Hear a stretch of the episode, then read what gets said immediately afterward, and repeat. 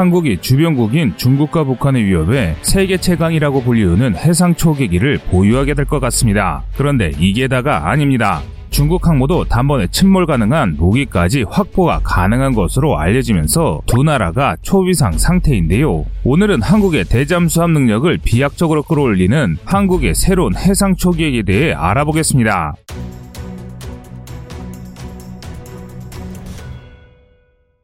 해상 초계기와 대잠 초계기는 어떤 차이점이 있을까요? 해상 초계기가 수색, 정찰, 감시, 구조 등 비전투 임무에 특화되어 있다면 대잠 초계기는 적, 잠수함을 찾아내 공격까지 하는 전투 임무에 특화되어 있습니다. 대잠 초계기도 평시에는 해상 초계기와 같은 수색, 정찰, 감시, 구조 등의 비전투 임무를 수행할 수 있습니다. 하지만 해상 초계기는 장비 추가 및 교체와 무장 장착이 없이는 대잠 작전 임무 수행은 불가능합니다. 다목적 초계기의 경우 평시에는 해상 초계기로 사용되다가 전시에는 대잠 초계기로 사용됩니다. 우리는 통상적으로 이 모든 걸 해상 초계기로 통칭해왔습니다. 한국에 인도되는 피 에이트 에이는 대잠 초계 임무가 가능한 기종입니다. 피 에이트 에이는 압도적인 성능 때문에 대잠수함 임무에서 대잠 초계기의 끝판왕 또는 잠수함의 사신이라고 불립니다. 피 에이트 에이는 각국에서 구입을 희망하고 있지만 미의에서 절대 승인을 안 해줍니다. 단지 미국과 한국을 포함해 육 개국에게만 판매를 승인했습니다.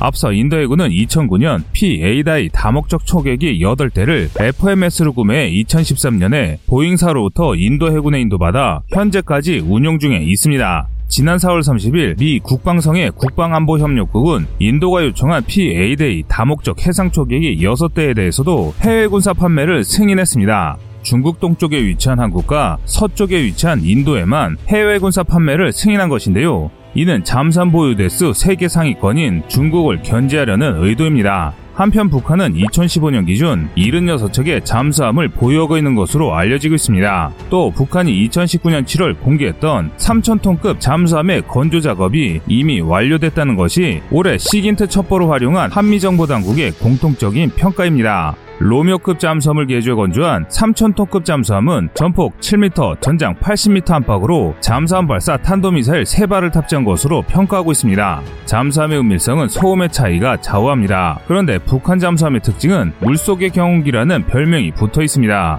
그런 점에서 북한 대다수의 잠수함은 탐지하기 쉽습니다. 하지만 올해 초 북한이 핵잠수함 설계가 끝나 최종 심사 단계에 있다고 공식화하면서 북한의 위협이 늘어가고 있는 상황입니다. 또 아이 씨 비 엠의 마하 오 이상의 초고속으로 비행이 가능한 극초음속 탄두를 장착하는 계획도 시험 제작 단계에 있다고 밝혔습니다. 해외 외신에서도 북한이 러시아 핵추진 잠수함 원자로 회사를 해킹해 원자로 설계도를 획득했으며 이를 통해 삼천오백 톤급 핵추진 잠수함 두 척을 건조 중이라는 첩보가 있다고 보도했습니다. 즉 북한의 잠수함 전력은 세계를 위협하기에는 충분하다는 분석이 나오는 이유입니다. 북한 잠수함이 탑재한 잠수함 발사탄도미사일 세 발은 사거리 만 오천 킬로미터에 달해 미국 전역을 사정권에 넣었습니다. 북한은 이미 지난 이천십칠 년 사정거리 만 삼천 킬로미터가량의 화성 십오용 아이 씨 비 엠 시험 발사에 성공했고 지난해 시월 열병식에서 이보다 사거리가 긴 세계 최대급 아이 씨 비 엠을 선보인 바 있습니다. 미국에 대한 북한의 위협이 막연한 불안감에서 이제는 이 모든 것이 사실로 확인되면서 미국 안보의 특이사항이 발생한 것입니다. 따라서 지난달 한국군사문제연구원 오월 십일자 뉴스레터는 북한과 중국의 대잠수함 탐지 및 대응 능력을 단기간에 비약적으로 높일 수 있는 현실적이고도 효과적인 방안은 한국의 대잠수함 임무 능력을 높이는 것이라고 밝히고 있습니다. 우리 주변국들인 일본과 중국의 해상 초계기 상황은 어떠할까요? 일본은 섬나라의 특성상 백 세대의 피 쓰리 오라이언을 운영했습니다. 하지만 일본은 피 쓰리를 순차적으로 퇴역시키는 중에 있는데요. 일본은 현재 자체 개발한 대잠 초계기 가와사키 피 원으로 대체 중에 있으며 삼십 세대가 배치 완료되었고 최종적으로 칠에서 팔십여 대를 배치한다는 계획입니다. 기체를 포함해 구십 퍼센트 이상 국산함에 따라 수출 가능성은 거의 제로에 가깝고 제트기임에도 터보프롭기인 피 쓰리 씨보다 더 낮고 더 느리게 비행할 수 있으며 엔진음도 더 조용하다는 평가입니다. 전자기파에 의한 간섭을 막으려 플라이바이 와이어가 아닌 플라이바이 라이트를 선택했는데 즉 신호 전달을 광섬유 케이블로 하는 방식으로 설계되었습니다. 일본의 가와사키는 플라이바이 라이트 시스템을 채택한 최초의 양산형 항공기로 기록되기도 했습니다. 반면 중국은 해상 초계기로 콩첸 이백이라는 터보프롭기를 열두 대 운용 중인 것으로 알려지고 있습니다. 미국의 피 쓰리 씨 성능을 능가한다고 주장하고 있으나 중국인들 외엔 이 주장에 동의하는 국가는 없습니다. 최근에는 초대형 해상 초계기 비 오천이를 배치하기도 했습니다. 최대 비행거리는 이천사백오십 킬로미터로 이론적으로는 남중국해 전체에서 벌어지는 모든 일을 감시하고 대응할 수 있다는 계산이 나옵니다. 비 오천이는 중국 해양법상 민간 항공기로 분류되기 때문에 우장은 하지 않습니다. 한편 한국은 주변국 대비 열세인 전력 때문에 빠르면 내년부터 피 에잇 에이 도입이 가능해질 것 같습니다. 피 에잇 에이는 미 보잉사의 민항기 모델인 보잉 칠삼칠을 베이스로 개발됐습니다. 그래서 창정비 수준 세계 일 위의 한국으로선 국내 자체 유지 보수가 용이하다는 장점이 있는데요.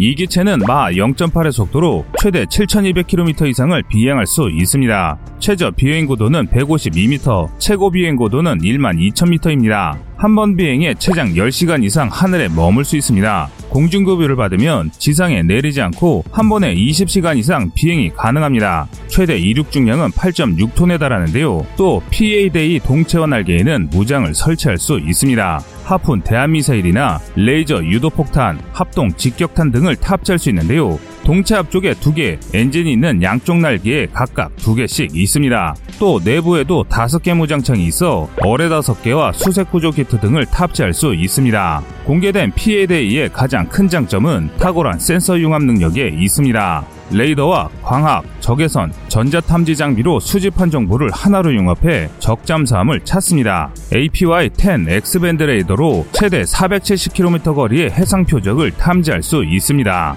디지털 전자광학 적외선 센서는 수십 킬로미터 거리에서 고해상도로 영상 정보와 여론을 탐지할 수 있습니다. 에이엔 에이알큐 이백십삼 전재전 시스템은 잠수함이 수면의 부상에 방사하는 모든 종류의 전파를 수집해 적잠수함을 찾아냅니다. 이런 정보를 종합해 적함을 적시에 탐지 타격할 수 있습니다. 이 정도 능력만으로도 피 에잇 에이는 북한 잠수함의 사신 같은 존재입니다. 그런데 최근 미국은 피 에잇 에이를 항모킬러로 만드는 성능 개량 사업을 시작했습니다. 미 해군 항공시스템 사령부는 지난 사월 이십일일 보잉과 칠천삼백만 달러, 하나 약 팔백십삼억 원 규모의 피 에잇 에이 개량 프로젝트를 계약했다고 밝혔습니다. 이천이십사년 시월까지 보잉이 제작한 피 에잇 에이 해상 초계기에 로키드 마틴의 에이지엠 백오십팔 씨 장거리 함대함 미사일을 탑재하는 것이 핵심입니다. 엘알에이에스엠은 현존 대공방어 시스템으론 대응할 수 없는 최강의 장거리 대함 미사일로 평가하고 있는데요.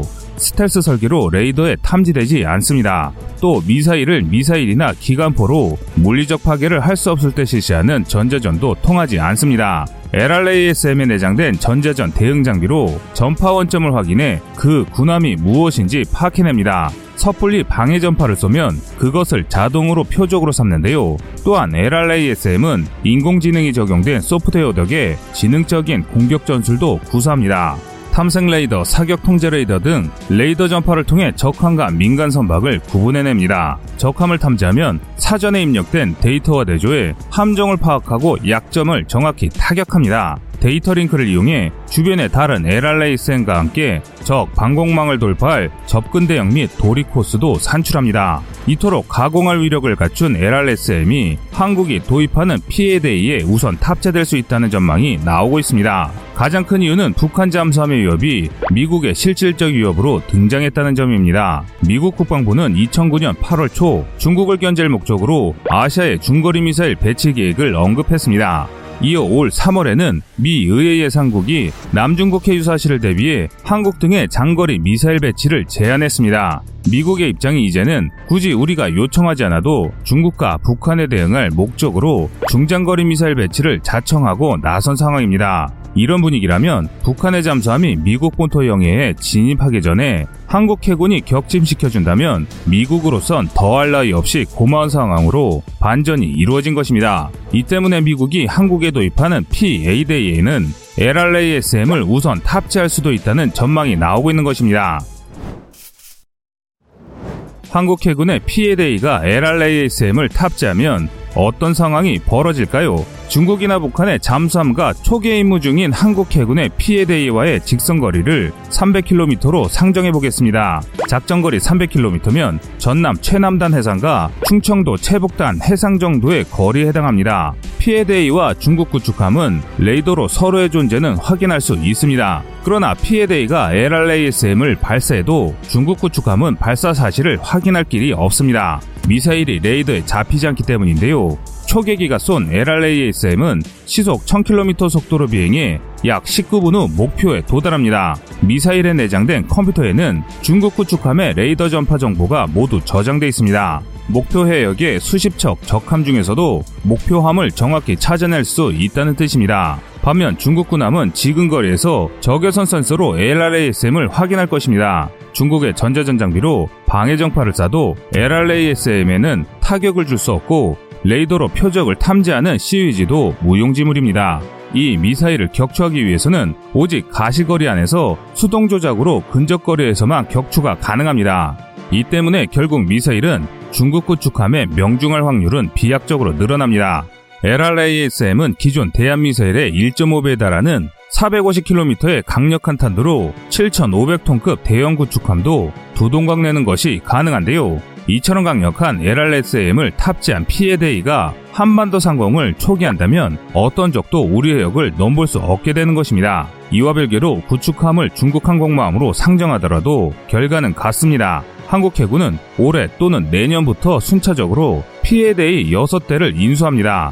미 해군이 피 에이트 에이와 엘 알 에이 에스 엠 시스템 통합 작업을 마치는 것은 이천이십사년 시월입니다. 이에 맞춰 미 해군은 이천이십오에서 이천삼십년 본격적으로 피 에이트 에이 기체 성능을 개량합니다. 피 에이트 에이를 도입하자마자 미국 측에 개량 패키지 판매를 요청한다면 한국 해군 피 에이트 에이도 가공할 대함 타격 능력을 갖출 수 있게 되는 것입니다. 뿐만 아니라 미국 측에서 오히려 먼저 한국에게 피 에이트 에이의 엘 알 에이 에스 엠 탑재를 제안할 가능성이 더 높은 상황입니다. 엘 알 에이 에스 엠 시스템 통합에는 수백억 원, 미사일 도입에는 발당 오십억 원가량이 들 것으로 예상하고 있습니다. 하지만 이 시스템이 도입되면 북한 잠수함은 물론 중국 항공모함도 한국은 이들을 압수할 수 있는 강력한 힘을 갖게 되는 것입니다. 그것이 새로운 대잠 해상 초계기 피 에이트 에이와 엘 알 에이 에스 엠인 것입니다. 여러분의 생각은 어떠신가요? 시청자님의 현명한 의견을 댓글로 남겨주시기 바랍니다. 여러분들의 좋은 의견이 좋은 영상을 만드는데 많은 힘이 됩니다. 이상, 꺼리튜브였습니다.